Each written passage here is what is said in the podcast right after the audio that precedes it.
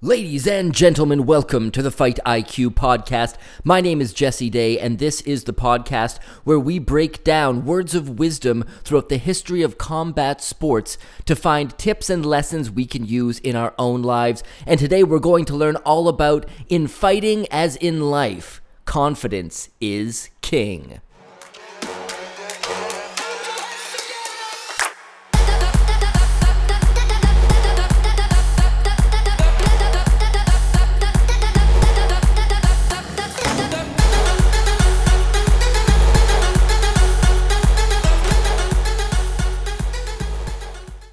The stakes this fight for you? I mean, we're not talking about contendership right now. We're talking about rebound, but I mean, is this about proving something to the doubters, the people that are against you? Is it proving something to yourself? I mean, what's on the line in this fight for you? Yeah, it's proving something to myself more than anything. Uh, you know, this, this man's undefeated. Nobody's really figured him out yet. He ain't been beat, so he's gonna have that that that confidence that that he, he's on the up and up. He's gonna try and make a name off of me. So uh, it, it's proven to myself that I'm still I'm still coming up and I'm still uh, uh, rising and I'm still gonna be even bigger and, and better. You know, I'll be honest with you. I'm coming off two losses. Like that, that shit eats at you. You know, it, it's not it, it's not easy having to, to rebound from that. So uh, Gregor's gonna have to face the he, he gonna have to get the worst of it. But I'm gonna make sure I give it to him. That was UFC fighter Kevin Lee talking about an upcoming bout in which he participated against Gregor Gillespie, which he won by devastating knockout. But that was the pre fight interview where he was talking about some emotional demons he was battling because he himself was coming off of two losses. And the reason I chose that clip at the beginning of this episode is because I wanted to highlight the fact that confidence is actually most important when you're behind and things haven't gone your way up until this point. So, normally when we think of confidence, it's like a a product of momentum. As we move forward and as we accomplish things, we get more and more confident, and that kind of carries us and builds into something great. But I think the fact of the matter is, it's most important to be confident when the chips are down and you're completely behind as Kevin Lee was saying, he was coming off of two losses. Now, he's quite a big draw in the sport. He's got some star power behind him. But for a fighter who is in the same position as him, who might not be as well known, a third loss in a row in an organization like the UFC can mean you are cut. Your contract is canceled, which they can do when you're coming off a loss. And now you have to go back to some more minor organizations, build up your resume, build up your record a bit more, and then go back into the UFC or another big organization like One Championship or Bellator, etc. So there's a lot on the line very often when a fighter is coming off of two losses and trying to rebound back. And in this case, Kevin Lee was going up against a man in Gregor Gillespie who had never lost a fight. So that's a little bit scary. So naturally, as he admitted himself in this interview, that those two losses messed with his head. That's a psychological factor that he has to deal with every day in training leading up to this contest. And it's something he has to face. And that's why I felt that's a special type of confidence that I think we can all learn from and we can all try to adapt for ourselves as well. How do you be confident when everything's been going wrong for you? When things haven't been going your way? How do you pluck up the courage to face the next challenge. And not only did Kevin Lee choose to face another fight, he chose to face a tough fight. He went after one of the toughest fights he could have, going up against an undefeated opponent with a ton of momentum and confidence behind him. So go after the tough fights to rebuild yourself when the chips are down. It's a risk reward thing, right? But you know, there's a, an expression called tune up fights in both boxing and MMA and all combat sports.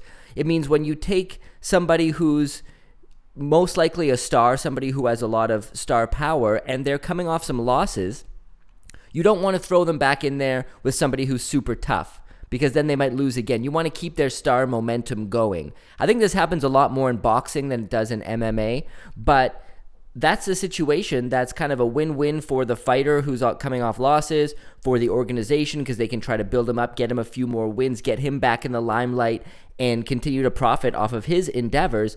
But Kevin Lee saying, no, no, I'm not taking a tune-up fight. I'm not coming back to fight somebody who's also coming off of a loss. He's coming back to fight somebody on a winning streak who's never lost a fight and who is very, very dangerous. So maybe ask yourself what tune up fights are you putting yourself through in life? Is there something you failed at, and instead of trying it again and trying it again and really crushing it, you're trying something, you're holding yourself back, and you're going, Well, I already tried this several times. I failed at it. Maybe let me take a step down and uh, do something a little bit easier first build my confidence and then maybe eventually I can I can go back and pursue the thing I was looking for. I think it's better to just keep going for the thing that you were originally moving towards in the first place, even if you face all sorts of defeats, because you can learn and adapt, as we've talked about several times on this show, and you can use that information to move forward and become better, and that can give you confidence as well. You have to know what you're capable of and believe in your ability to be able to move forward. And we heard that from Kevin Lee as well. He knows what he's capable of when everything is going right. So when everything isn't going so right, he's able to put everything into perspective and encourage himself and build up that confidence in himself that he's ready to face the next challenge. I was pretty confident. UFC 10, no doubt about it. That's Wrestling mentality. Uh, just just thought it was uh, right up my alley, and I was going to figure out how to win this thing. But uh, UFC 1 was uh, very stressful. It seemed like every fight there was more on the line, so there's always going to be pressure. The lights on, the fans. It's how you deal with the pressure, uh, and you got to find a way to come out on top and, and keep your emotions in check. Which, from what I understand, I didn't do so well all the time. Mark the Hammer Coleman, one of the pioneers in mixed martial arts in the early UFC days, when there were no gloves, when you were allowed to headbutt and uh, strike your opponent to the groin as legal moves. He is uh, credited with kind of inventing the ground and pound style where a wrestler uses a strong wrestling base to take an opponent down, hold them down, and beat them over the head with their fists until they are rendered unconscious. He's very good at that and he's one of the OGs in the combat sports game. We're going to be hearing from another one after this. I think it's fun to go back to those guys from the early days and uh, hear from them because they went through a completely different era of the sport where you had to fight three times in a single evening in no time limit matches to be able to advance. So the third fight was generally the finals. And they changed that eventually because it's insane. But these guys went through that. So I think it's always really cool to hear from them because they were going through more dangerous and more stressful situations than the fighters are today and for much less money as well. So they really loved it and they were kind of true warriors, as everybody is who steps in the ring or cage. But I really feel they exemplify that. So, the first thing I want to touch on about what Mark Coleman said was how experience becomes a huge factor in confidence. The more that you do something, the more you repeat something, the more confident you become at it. And as he mentioned, by the time it was at UFC, the later UFCs in his career, he drew on his wrestler's mentality. And wrestling is a very grueling sport. Uh, it's not a really popular one. You know, you don't see people flocking to watch a lot of wrestling matches or wrestling in the Olympics. But the grind that those athletes go through is absolutely insane. And they also compete multiple times in a single day. And their training regimen and everything about what they do is all about grit and mental toughness and fortitude and just moving forward no matter what and achieving victory however you can within the rule set. So I think that's why wrestlers are have been so successful within combat sports, within mixed martial arts specifically. It's not only the fact that grappling, uh, their version of grappling, is so unbelievably effective against a variety of styles. It's also that they already have that work ethic and that mental toughness that has been imbued into them by their sport. So when they step into mixed martial arts, they have this wealth of experience behind them and they know they've been through all sorts of craziness in their wrestling careers and in the training room during wrestling. So they have that kind of inborn confidence. They're able to draw on all of that past experience and say, this is, like he said, this is something I can be successful at because I've already been successful at wrestling, and there's many similarities. So, experience is a huge factor. If you want to become confident at something, you need to do more of it. We can apply that to anything in life. Something like uh, whether it's starting a business you need to get all of the experience and knowledge you can around that business, type of business, and its practices before you dive in and are able to get kind of supreme confidence with it. A been there, done that before sort of mentality. talking to members of the opposite sex. I mean, that's a that's a thing a lot of people get really nervous about approaching somebody new. Well, when you break through and, and you do that more and more, it becomes more and more easy to do. And anything. A lot of people have social anxiety. Um, and in many cases, it's a it's a medical condition that can require medication or some sort of therapy. But I also think that breaking out of that shell and just doing simple, small steps like you know talking to people out in public that you might not normally approach or talk to just to kind of get yourself more comfortable with interacting with other human beings. So there's so many things in life that people want to have confidence in, but the fact of the matter is you have to take that first step and start working towards achieving that supreme confidence that a guy like Mark Coleman would have. Now, Mark also touched on managing your emotions in times of intense stress. Uh, he talked about the limelight, the fans. Of course, you know I've spoken about this before, and it's it should be obvious that when you're standing backstage waiting to go out there and make that walk to an octagon or to a ring, especially in his era where you can get your balls punched in and you can, you know, get headbutted to the face while you're on the ground. There's so many dangers inherent in uh, in that time in the sport as there still is today. But you need to manage your emotions and you need to focus on the task at hand to achieve victory. And confidence comes from that repetition of the task you need to be confident in. So the more you do that, the less the limelight's going to affect you in that case, or the less that external environmental factors will affect you when you've kind of been there and done this song and dance before. Now, in anything you do, the stress is always going to be there. But the greater your confidence, the more you can relax in high stress situations. When you first start doing something, whether it's a new job, whether it's sparring in the gym, or whether it's in this case actually getting into combat, the first few times you do it, you're going to be extremely stressed. But as you do it more and more, you're going to find that the tension eases up and you're going to be more relaxed in a situation that other people would perceive as high stress or dangerous. And Speaking of a man who reacts in very calm manner under extreme stressful situations, let's hear from Dan Severn. And he goes, Are there any questions? I can't think of none. But as he's turning away to look at my corner person, just a goofy little blurb comes to my mouth, my mind, and I simply blurt out, "Yeah, where did all that money go that my parents paid for piano lessons?" so I said this. He looks back at me, and he he, there's a, he in his mind he says there's no way it came out of my mouth because I got my game face on. And, but then the second time he comes over, so for, for match number two he comes over, and he starts the same monologue. I know what's coming, so now I'm doing a little bit more pre- preparing. So I get to his line. Are there any questions? I look right at him. I go, yes. If you just give me the winning lotto ticket numbers, I wouldn't have to do this. And he, and at that point in time, he is like dumbfounded. His wife Elaine actually is the travel coordinator. He tells her this guy's nuts. He's telling one-liners just before engaging into a no-holds bar type of combat where you only have two rules: no biting, no eye gouging.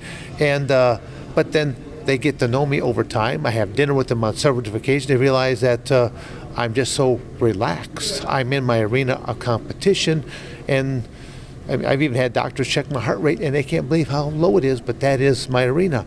Dan the Beast Severn, another early contender from UFC back in those old school no holds barred days. And you can see he was talking about interactions he had with referee Big John McCarthy. And this was a time, as I mentioned before, where you would fight multiple times in the same evening to achieve the championship of the night. And during the kind of pre fight instructions, the referee, being Big John in this case, would go and talk to the fighter, talk to their corner, and say, Do you have any questions? And Dan chose to respond in a quippy manner using one liners because he thought it was funny in the moment. So, how can you get into that sort of mindset where you're about to enter into basically mortal combat with another human being and you can be thinking about those sorts of things instead of completely focusing on the task at hand? Some people might say that that's a mistake. Like, why would you start thinking about jokes or one liners to say, why wouldn't you just be focusing 100% on the match? But the fact is, his own preparation and his own confidence is just so high that there's no downside to it. In fact, it, it's probably an upside. Because if you're able to be in a dangerous situation and relax completely to the point where you can crack jokes, your brain is in the most relaxed state possible, so you have the greatest chance of being able to react appropriately in the moment, whatever's coming at you, because you're not clenched up and tightened up from fear and stress. So, have you personally ever felt in a relaxed or jovial mood while you've been in high stress situations? Depending on what platform you're on, you can drop it in the comments below. You can hit me up at info at fightiqpodcast.com and let me know because I'm very curious to hear about that.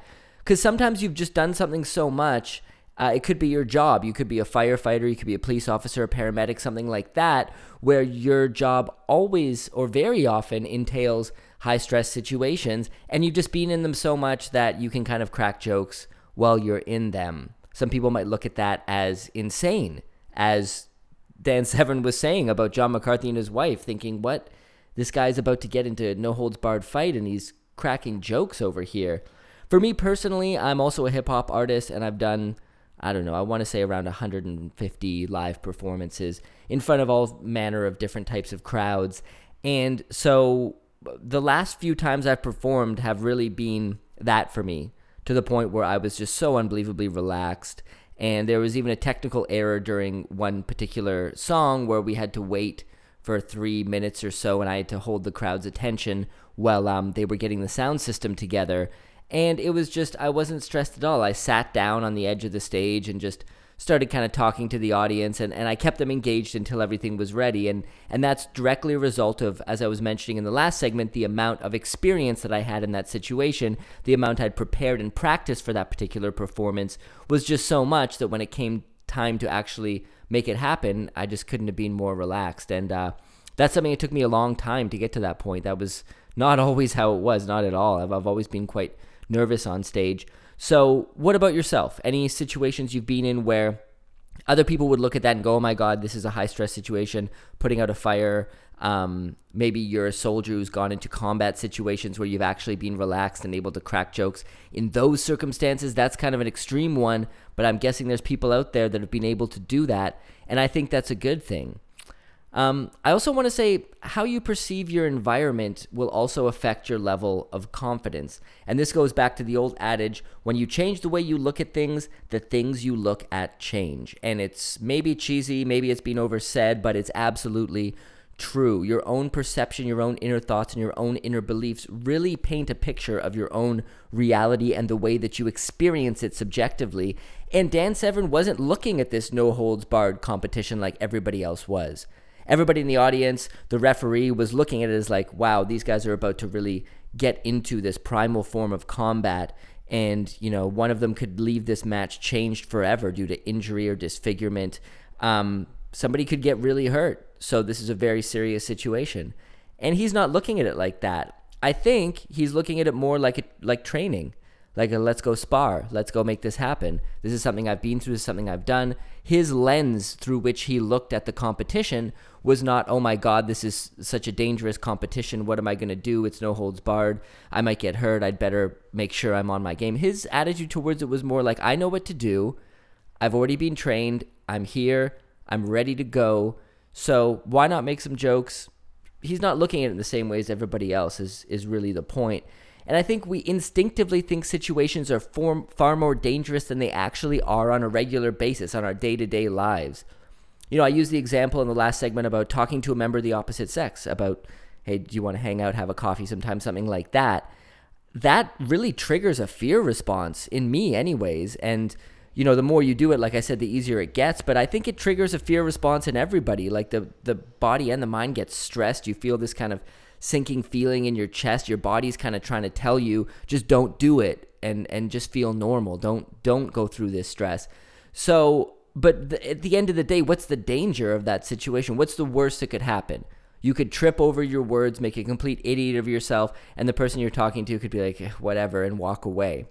And that would suck, but there's no danger there. You're not under any physical threat. And I think most situations in life, because living in the modern society that we live in now, where the dangers, at least in this country, and, you know, thank God for that, we're able to, in, in the Western world, very often live without fear of danger, unlike a lot of other parts of the world. But in our society, the danger isn't really feeling like we're going to get shot or we're going to get attacked or something horrible is going to happen to us um, in terms of our health and our well being. It's more fearing other people, what other people are going to think of us, the way they perceive us. I might mess up when I go into this meeting or when I give this presentation, but things that at the end of the day have very little consequence to our actual physical health and actually way less consequence than we think on our professional or personal lives as well. So I think we really need to put things into perspective as Dan Severn has done and realize exactly how really dangerous is this situation we're in right now. What is the cost of failure? For most of us, in most of our situations in day to day life, the cost of failure is so minimal that you might as well go for it and give it your all. And the final thing I want to say is that when we enter a state of total relaxation in a high stress scenario, we care less about the future outcome of this moment and we and we focus more on doing our best now. So we're not really thinking about, okay, well, I really want to win in the case of a, a, combat sports competition. We're not so focused on that. We're more focused on, I'm just relaxed, I'm here, I'm in the present, and I'm able to respond to the environment around me and to everything that's happening, what this person's saying, what that person's doing, with a much more relaxed, carefree, laissez faire sort of attitude. And I think if you're able to develop that level of confidence, then there is nothing in this world that you can't accomplish.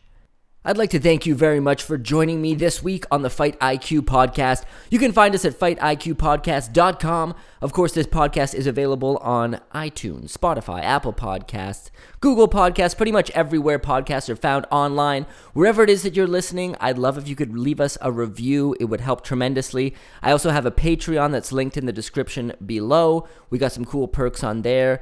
Would love it if you could support the show and I am going to keep evolving, get some guests, get some video eventually. So do stay tuned for that and have a wonderful day.